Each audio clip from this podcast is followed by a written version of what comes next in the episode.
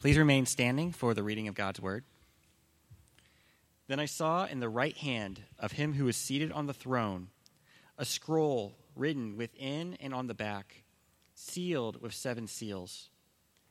And I saw a mighty angel proclaiming with a loud voice, Who is worthy to open the scroll and break its seals?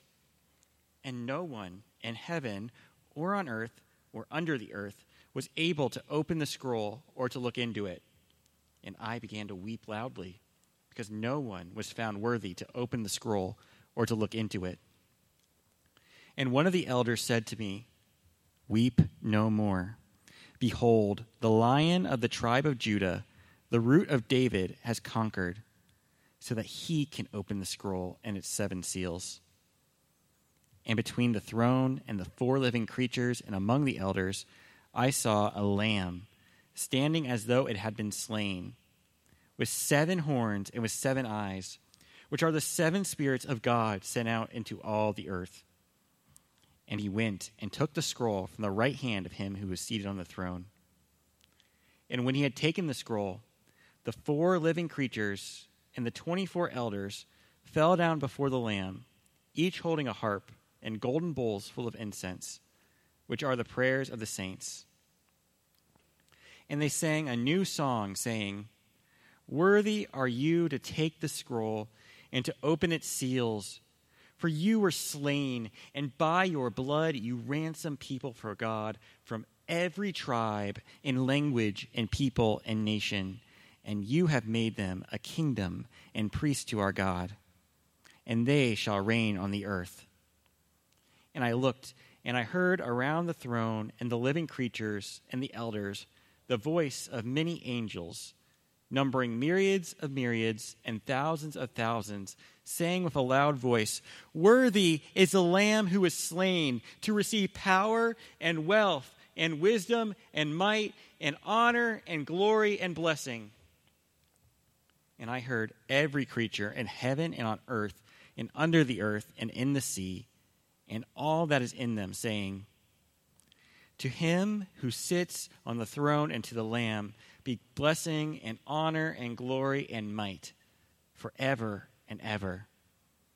And the four living creatures said, Amen. And the elders fell down and worshiped. Good morning.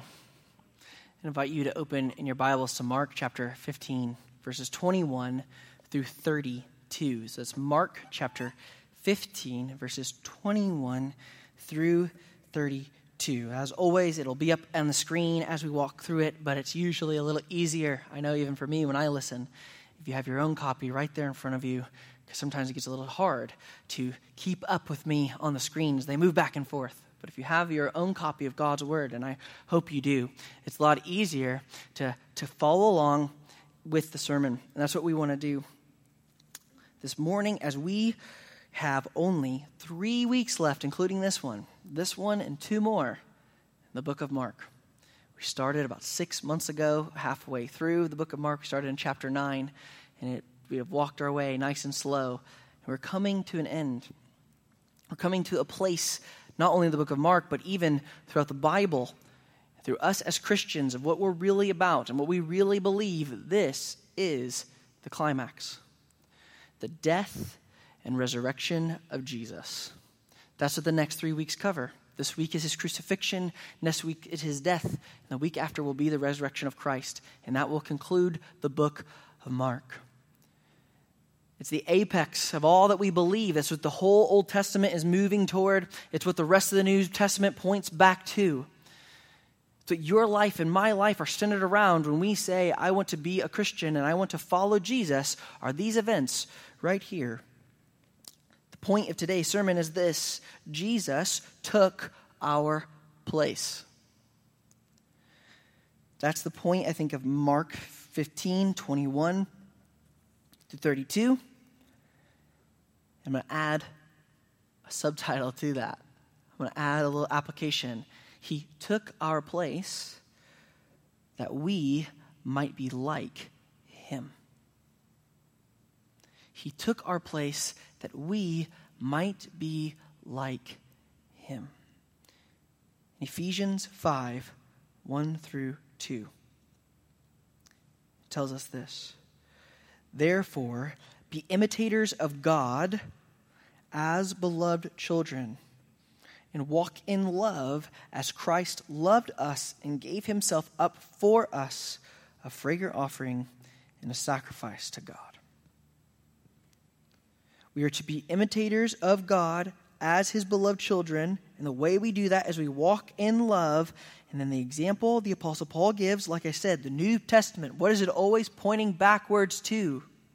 It points back to Christ loved us and gave himself up for us, a fragrant offering and sacrifice to God. He took our place so that we might be like him. I want us to see this morning that he took our place alone, he took our shame, and finally, he took our crimes. As we look at Mark 15, verses 21 through 32, that Jesus took our place. So, reading those verses now. And they compelled a passerby, Simon of Cyrene who's coming in from the country, the father of Alexander and Rufus, to carry his cross. And they brought him to the place called Golgotha, which means place of the skull. And they offered him mixed wine with myrrh, but he did not take it. And they crucified him and divided his garments among them, casting lots for them to decide what each should take. And it was the third hour when they crucified him, and the inscription of the charge against him read, The King of the Jews. And with him they crucified two robbers, one on his right and one on his left. And those who passed by derided him, wagging their heads and saying, Aha, you who would destroy the temple, rebuild it in three days, save yourself and come down from the cross. So the chief priests with scribes mocked him to one another, saying, He saved others, he cannot save himself.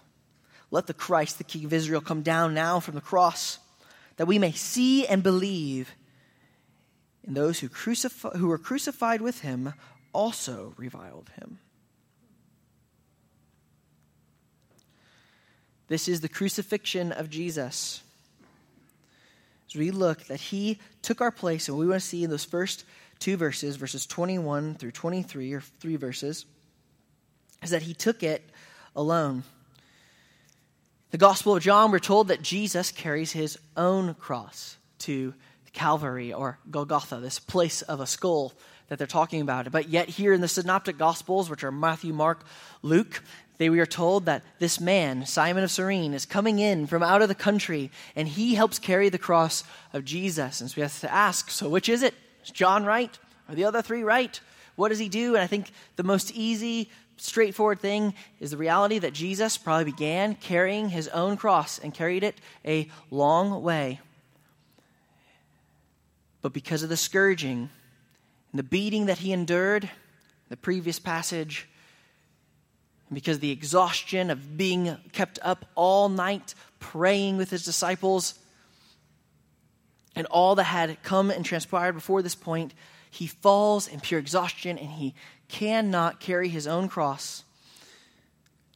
And this man, a passerby, Simon of Cyrene,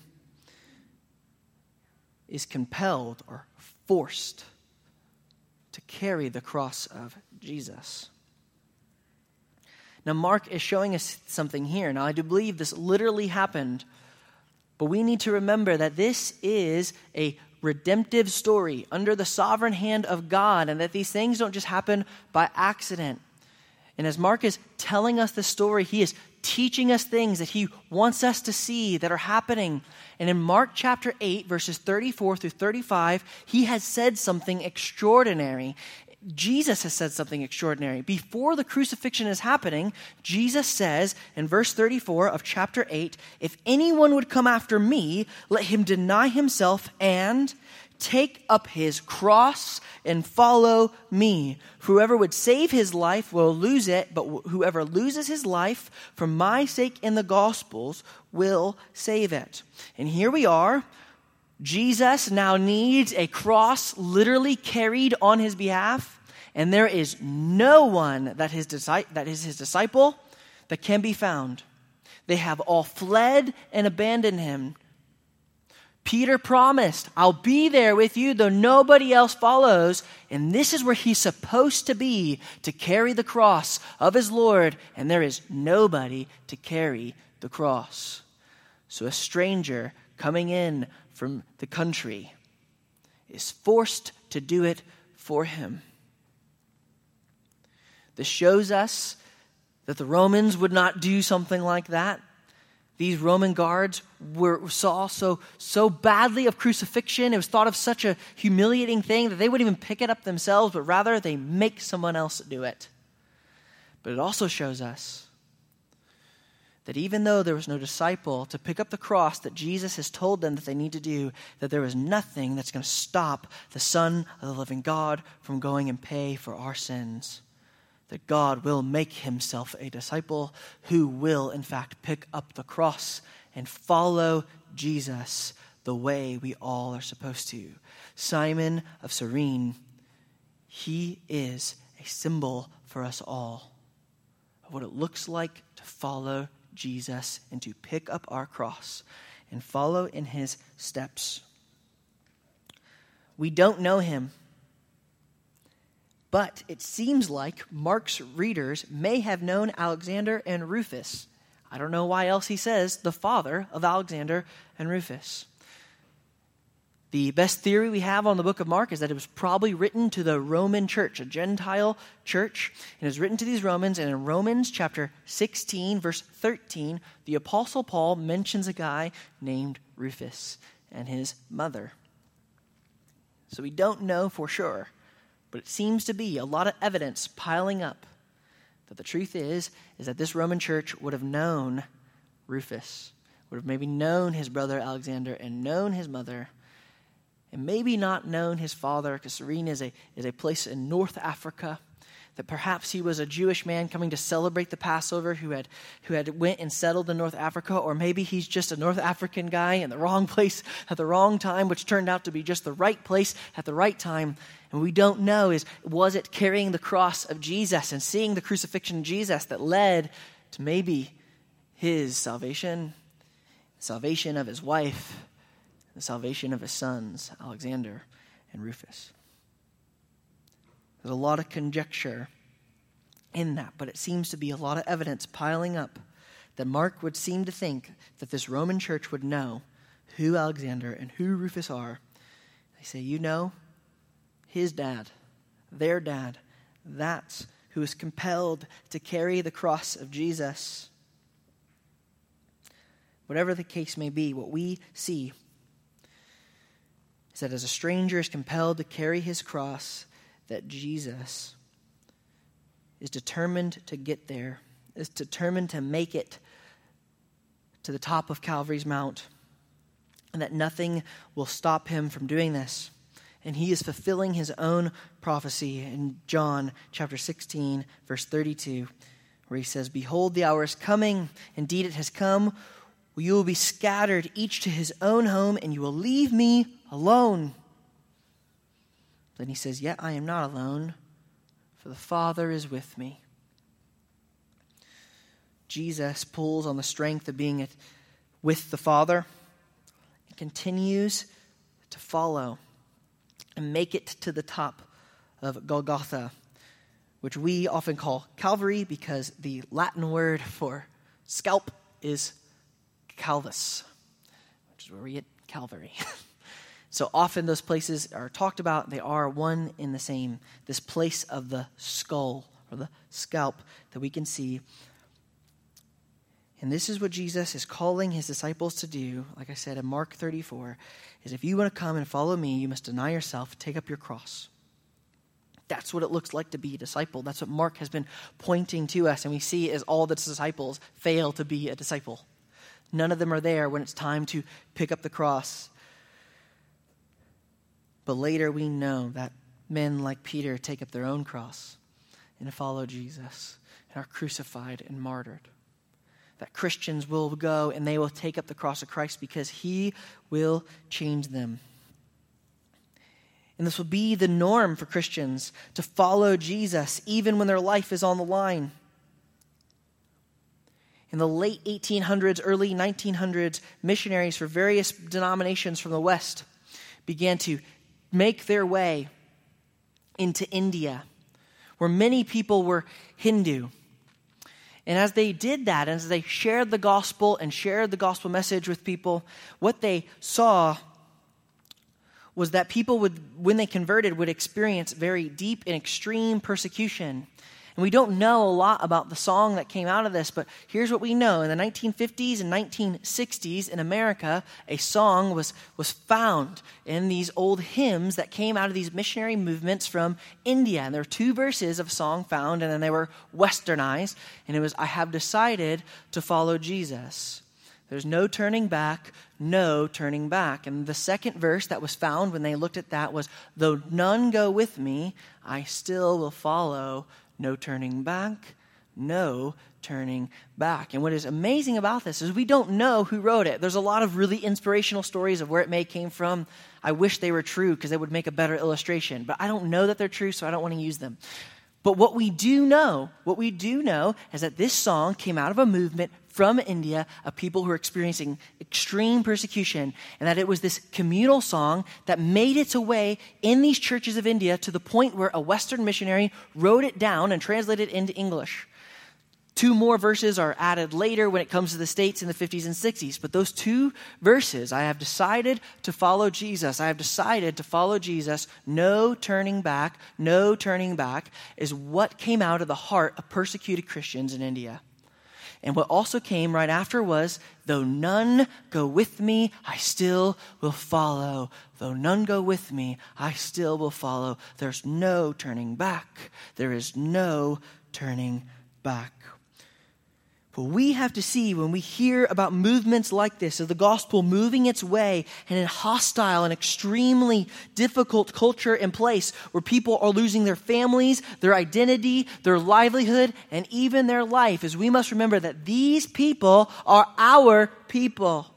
They're my brother and my sister. Their persecution is my persecution because their cross is my cross. Because their hope is my hope because their Christ is my Christ. And we have to ask is this the call that Jesus has called us to? Though none go with me, will I still follow? Because that is the call that Mark is making clear. That when they scatter and leave, Jesus goes alone. And he is doing that because he is taking our place so that we might be like him. So that when life hits us and God is calling you into persecution and difficulty, and nobody else comes with you, will you still? Do you follow Jesus because your spouse follows Jesus? Do you follow Jesus because your children follow Jesus? What if they turn away? They deny their faith. Will your heart sing, though none go with me, still I will follow? No turning back. There is no turning that's the call. And it's a call that we have to take very seriously, especially as our culture grows in hostility. And even in this text, because in many ways the pain has just begun. Because it is so much more than physical, Jesus will also die in a humiliating way. And in that, he will take our shame. Verses 24 through 27. And they crucified him and divided his garments among them, casting lots for them to decide what each should take. And it was the third hour when they crucified him. And the inscription of the charge against him read, The King of the Jews. And with him they crucified two robbers, one on his right and one on his left. Crucifixion is gruesome. In fact, Romans refused to crucify their own citizens. No matter what the sin they committed, they simply would not do that because it was just too gruesome. Crucifixion was reserved for slaves, it was reserved for prisoners of war, and it was reserved for foreigners, in particular foreigners who were trying to cause insurrections, trying to, to root out the Roman government where they were ruling. It was absolutely gruesome, and it was done always outside of city gates, but always on busy roads. They wanted people to see you. They wanted to, people to know that you were a criminal. They wanted to see you naked. They wanted to see you ashamed, beaten, bloody, and hanging from a piece of wood because they wanted everybody to know you cross us, and this is what will happen to you. When you were crucified, you did not die from losing too much blood. You did not die because someone put you to death. You died because you hung out in the elements for too long. You would either asphyxiate because you were unable to push up and breathe anymore because of exhaustion, or your heart would literally give out because the extreme torture and the extreme amount of pressure the cross and hanging there would put on your body. It didn't matter if it rained, it didn't matter if it got cold, it didn't matter what happened. They just left them to hang. This could take hours, like it does for Jesus. For some, it took days. It's gruesome. It is difficult and it is absolutely humiliating because they would take your clothing and they would do things like they did to Jesus. They divided his garments among them, casting lots for them to decide who, what each should take. And this is happening in his sight, and he is not yet dead. It would be like someone walking through your house while you're sitting on your deathbed, picking out the stuff they want to take after you die. Nobody does that because that is completely humiliating. You have to completely dehumanize and devalue a person to treat them as dead before they are dead. And that's what they're doing to Jesus. He is seen as a criminal, completely neglected, and they're casting lots over his clothing.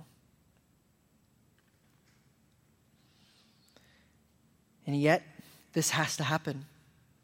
Because in Psalm 22 18, it says this They divide my garments among them, and for my clothing they cast lots thousands of years before Jesus hangs, the psalmist tells us this is going to happen.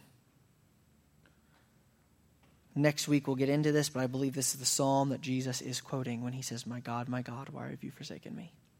Because he is looking down and he's seeing these things happen. The humiliation piles up because he is charged with being king of the Jews. This is meant to humiliate the Jews themselves and everybody who walks by, and even Jesus, because he says that he's the king of the Jews. And the Romans are saying to him, You think you're a king? Look at your king now.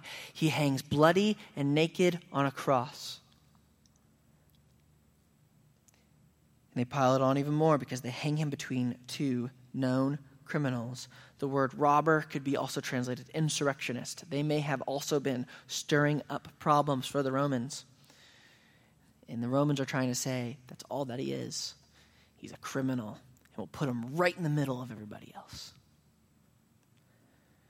And every Jew with him.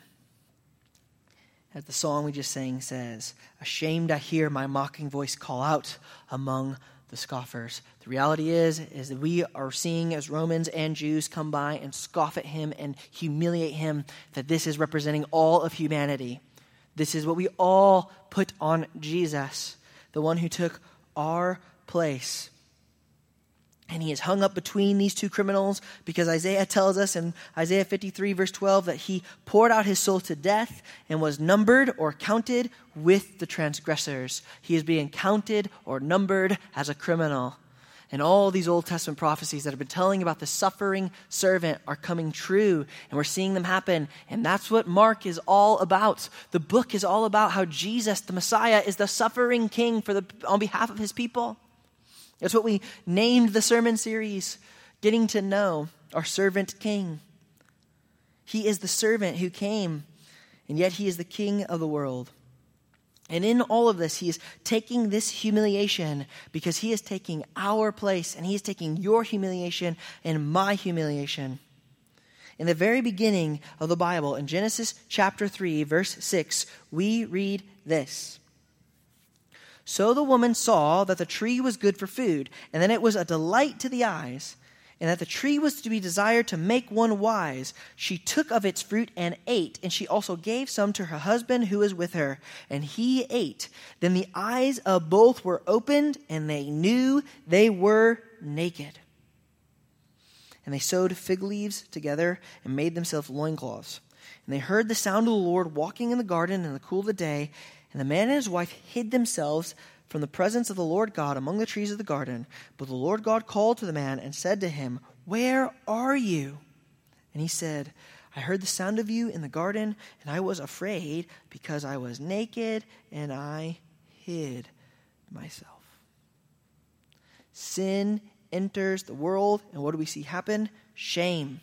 Shame is what happens. They hide, they are naked. And then in verse 21, skipping ahead,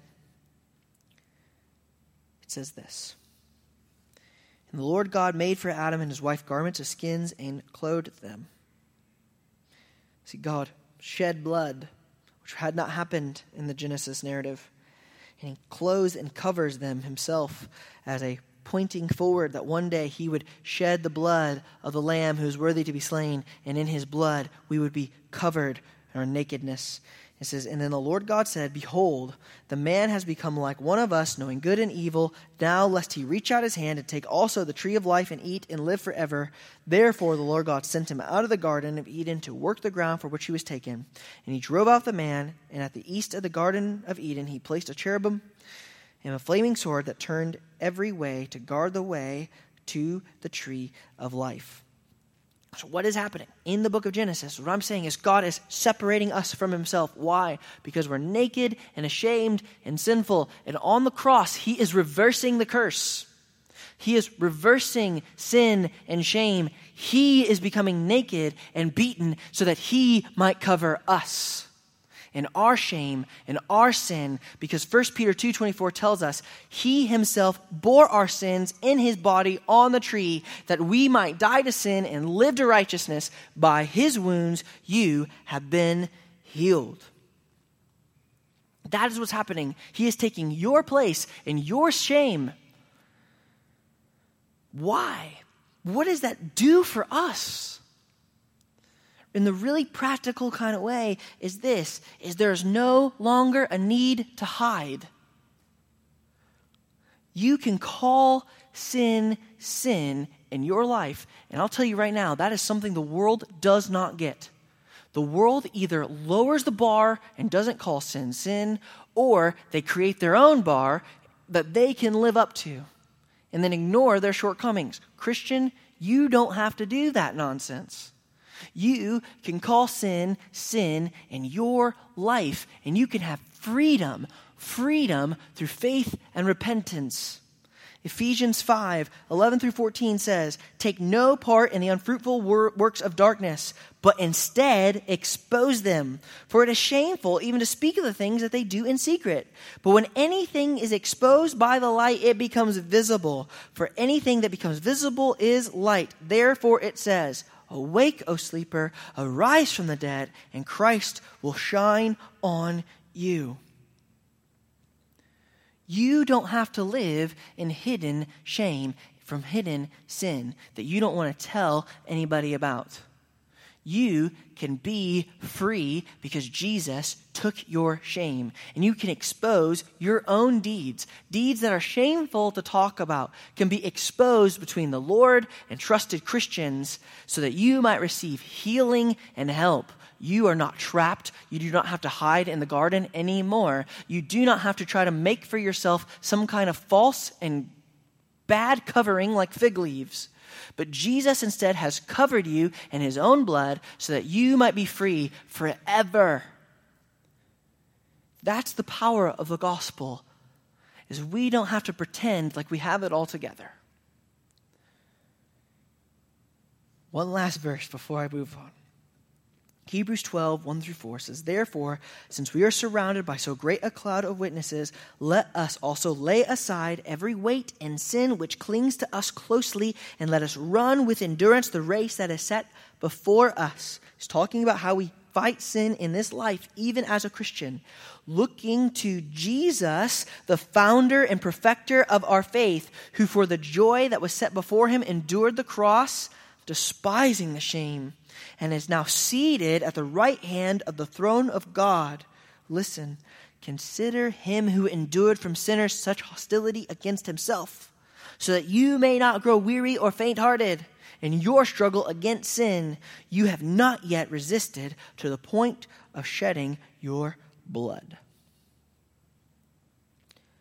You are not doomed. Sin does not have dominion over you. It has lost its hold. No matter what it is that you're struggling with in your life, you're thinking, I cannot get through this. I can't get over it. You might not be able to get over it on your own. You may need to bring somebody in. You may need to confess that sin to someone else. But that's the glory of the gospel is you are free to do that because you can call sin sin because Jesus took your shame for you and he endured it on the cross so that you might lay aside every sin that so easily entangles you. You can have freedom. Your secrets will not keep you safe, but being covered in the blood of the Lamb, worthy, that will keep you safe. So don't grow weary in the struggle. Instead, consider Christ and his cross. Consider the hostility that he endured from sinners. Because that's what we will close with this morning is that he took our crimes and in doing that we're going to see the hostility that he endured picking up in verse 29. And those who passed by derided him, wagging their heads and saying, Aha, you who destroy the temple, rebuild it in three days, save yourself and come down from the cross.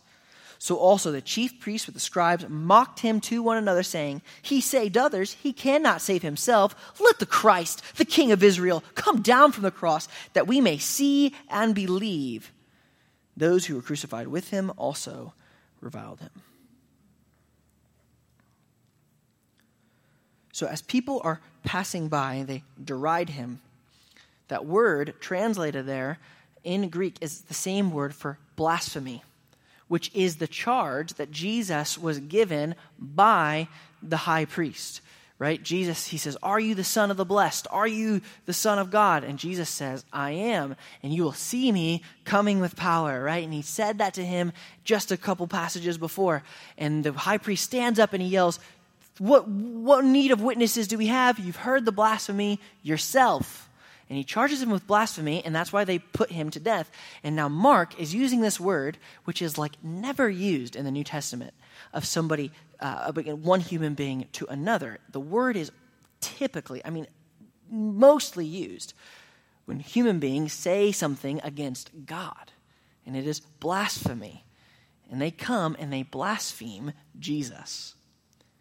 When they hurl these insults, they blaspheme Jesus as they say to him, Come down. See, the reality is, as Mark is saying, who's actually guilty here? Who's guilty of blasphemy? It's these people, it's the chief priest and scribes, as they come and mock and revile Jesus, and those even who are hung with them, they're the ones who are guilty. But Jesus is taking their crime. They deserve death. They have blasphemed God. But Jesus instead stands in their place. But it goes even further their guilt. The chief priests, they join in, they mock him. And they say, Let the Christ, the King of Israel, come down from the cross that we may see and believe. And this is another theme that Mark has been showing us all throughout the book is that faith comes before sight that faith comes before the sign. And they are saying, Show us, and then we will believe. The like second sermon we did here in our sermon series together was when Jesus and Peter and uh, John are coming down from the Mount of Transfiguration, and as they do, they come into this argument. And these scribes and, and, and, Pharisees are there, and they're arguing with the disciples because they brought this little boy who has a spirit that causes him to have seizures. And they want the disciples to cast out the spirit and, and to heal this little boy, and they can't do it. They're not able to do it, and they bring in Jesus, and they're like, Jesus, like, can you heal him? And Jesus he, he calls out their faith. He calls them a faithless generation because he's saying faith is what is required to see this miracle happen. And they're not able to do it and they can't, they can't make this thing work for them. And so Jesus is there and he begins to have a conversation with the father of this child. And as he has this conversation with the father, he asks him, How long has this been happening to you? And he starts telling him how long it's been happening. And then the father says something, and Jesus catches it. He says, If you can do anything, if you can do anything, please heal my son. And Jesus catches it and says, If? If I can do anything?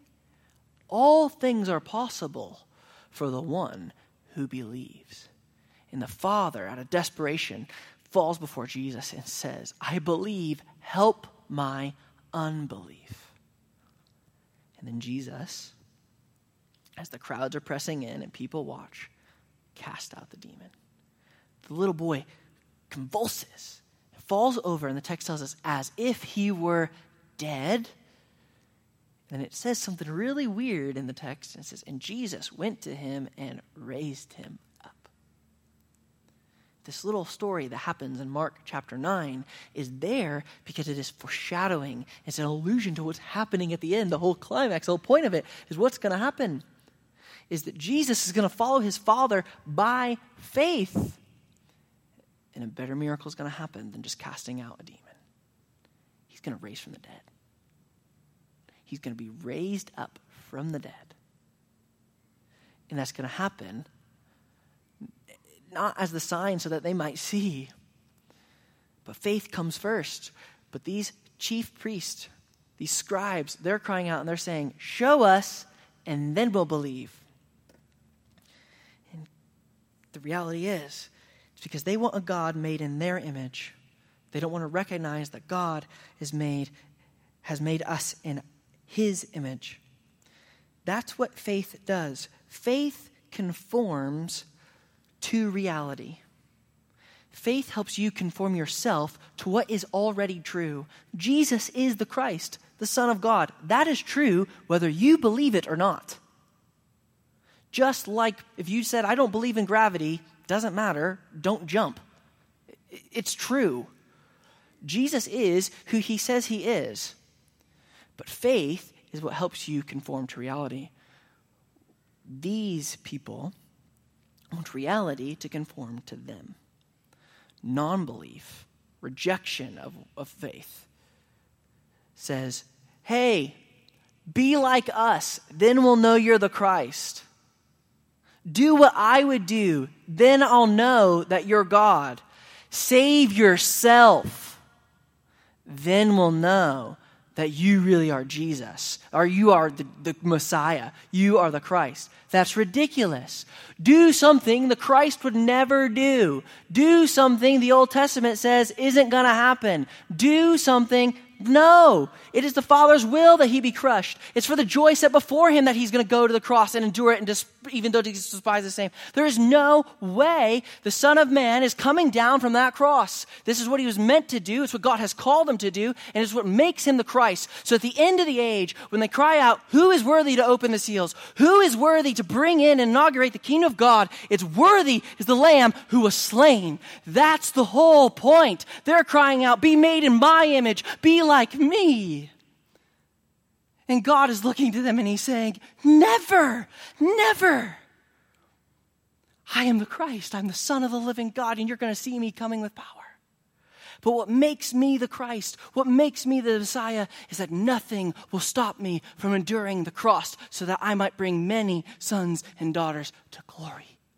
Nothing would stop him, and that's what is happening.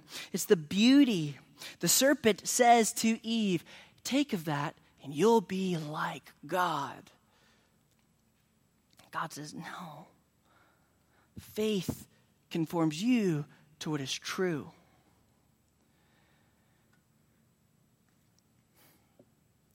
Jesus has told us in Mark 10 45. For even the Son of Man came not to be served, but to serve and to give his life as a ransom for many. There's no way he was coming down. He was not going to save himself because he was saving others. That's the truth, and they just don't see it.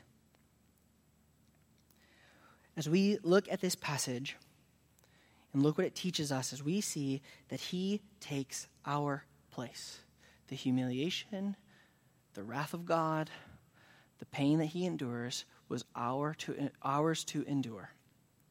But he takes our place, and he does it so that we might be like him. What I'm trying to help you see, and I'm begging for all of us to see,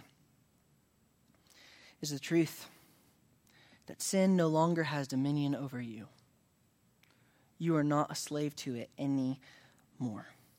But you can live free, you can have victory. That doesn't mean that it's easy. It may require letting someone into your difficulty, asking for help. But it is the good news that we all get to resonate with the apostle Paul when he says in Galatians 2:20, "I have been crucified with Christ. It is no longer I who live, but Christ who lives in me. In the life I now live in the flesh, I live by faith in the Son of God who loved me and gave himself up for me." Do you live by faith? I don't mean do you take silly risk. I don't mean do you try to do some kind of miracle. What I mean by that is what Paul means by that. Do you live by faith in those moments where you know your actions, your thoughts, your words, and your deeds dishonor God? And you say, God, I have to call sin sin and right now I'm living life my way. I'm trying to conform the world in my image? Or will you say, by faith, I'm going to choose to believe that doing what honors you is what you've called me to do, what you've called me to be? He took our place so that we, by faith, might be like him.